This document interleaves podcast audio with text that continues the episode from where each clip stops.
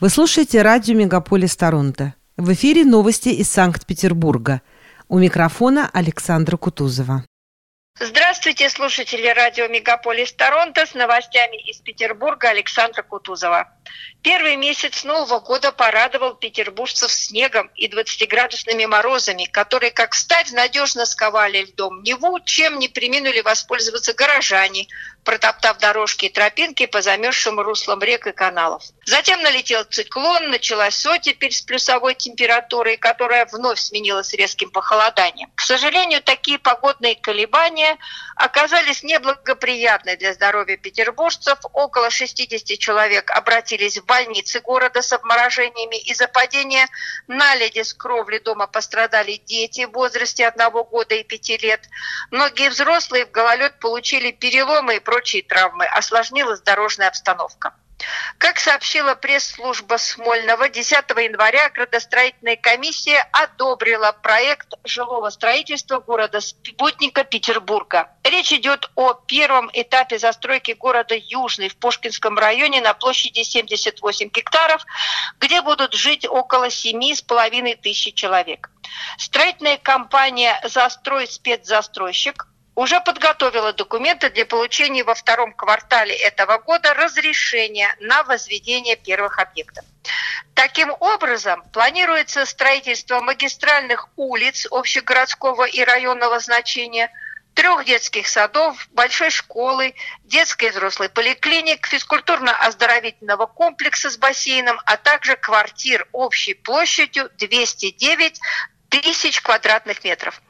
После завершения работ новые объекты будут безвозмездно переданы застройщикам собственность города. Напомню, что первый камень в городе Спутники был заложен в августе прошлого года. Речь идет о начале строительства научно-образовательного и производственного центра университета ИТМО, где будут учиться 4 тысячи студентов и аспирантов, а рабочие места получат 12 тысяч специалистов. Объем инвестиций на проектирование и строительство нового города составит 2 миллиарда рублей.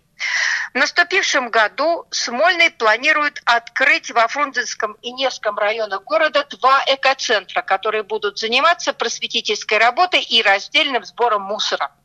В Комитете по природопользованию, охране окружающей среды и экологической безопасности считают, что это позволит увеличить количество принимаемых отходов и расширить существующую систему раздельного сбора мусора без привязки к контейнерным площадкам.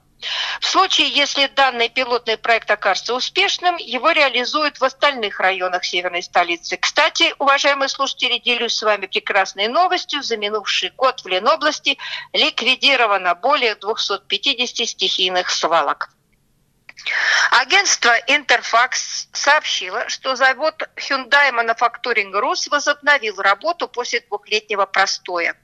До прекращения производства на петербургской площадке выпускались модели Hyundai Creta и Solaris, Kia Rio и Rio X-Line.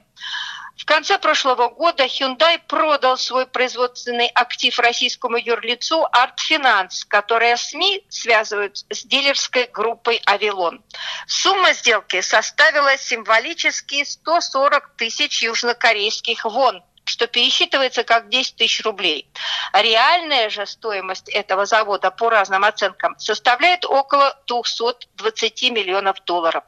При этом корейская сторона включила в договор отдельный пункт о возможности выкупа завода обратно в течение двух лет. Теперь на предприятии могут начать собирать китайские автомобили, а также машины Kia и Hyundai. Кроме того, концерн обязан выполнять гарантийное и сервисное обслуживание автомобилей в Российской Федерации. В январе областные птицефабрики начали снижать отпускные цены на излишки куриных яиц. Зампред правительства Ленобласти Олег Малащенко пояснил эту новость следующим образом. Контракты на поставки яиц заключаются птицефабриками на полгода вперед. Поэтому снижение стоимости около 5% на спотовых биржевых площадках может распространяться только на дополнительное количество яиц, появляющиеся у производителей сверх объемов, обозначенных в договорах. Между тем, глава Росптицесоюза Галина Бабылева заявила, что ждать снижения цен на яйца не следует, так как установившаяся цена 110-125 рублей за десяток является справедливой и адекватной. Чиновница добавила, что объем импортной продукции минимален, а добиться ограничения торговых наценок на яйца не удалось. Теперь о чрезвычайном происшествии. Утром 13 января пожар наивысшего ранга сложности возник на одном из крупнейших на северо-западе складе готовой продукции компании Wildberries в поселке Шушары под Петербургом. В МЧС сообщили, что огонь распространился на 70 тысяч квадратных метров. Клубы черного дыма скрыли близлежащие постройки. К борьбе с огнем были привлечены 360 пожарных и 41 единица техники. Более тысячи работников склада успели эвакуироваться, однако два человека обратились к врачам, один сотрудник пропал без вести. Вечером пожар удалось локализовать, но здание склада начало обрушаться, что подтверждает серьезность возникших повреждений. Wildberries заявили, что склад полностью выгорел. Товары уничтожены. Ущерб от пожара может достичь 11 миллиардов рублей. Однако покупателям заменят товар или вернут деньги за оплаченные заказы, а продавцам сделают компенсации за потерянный товар. Предполагается, что возгорание началось в блоке с упаковочной пленкой. Пожар распространился до складированных фейерверков, которые начали взрываться, что ускорило распространение огня. Рассматриваются следующие версии поджара. Поджог неустановленными лицами, аварийная работа электросети и неосторожное обращение с огнем.